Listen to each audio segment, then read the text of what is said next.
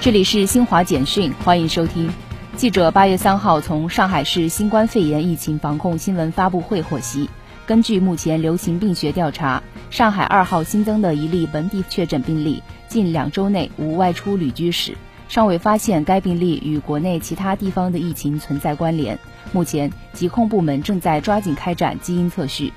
国际货币基金组织 （IMF） 理事会八月二号批准规模为六千五百亿美元的新一轮特别提款权普遍分配方案，以增加全球流动性。这是 IMF 历史上规模最大的特别提款权分配。欧盟委员会八月二号宣布对社交网络巨头脸书收购美国初创企业卡斯特莫公司展开深入调查，原因是担心收购可能会减少客户关系管理 （CRM） 软件供应市场的竞争。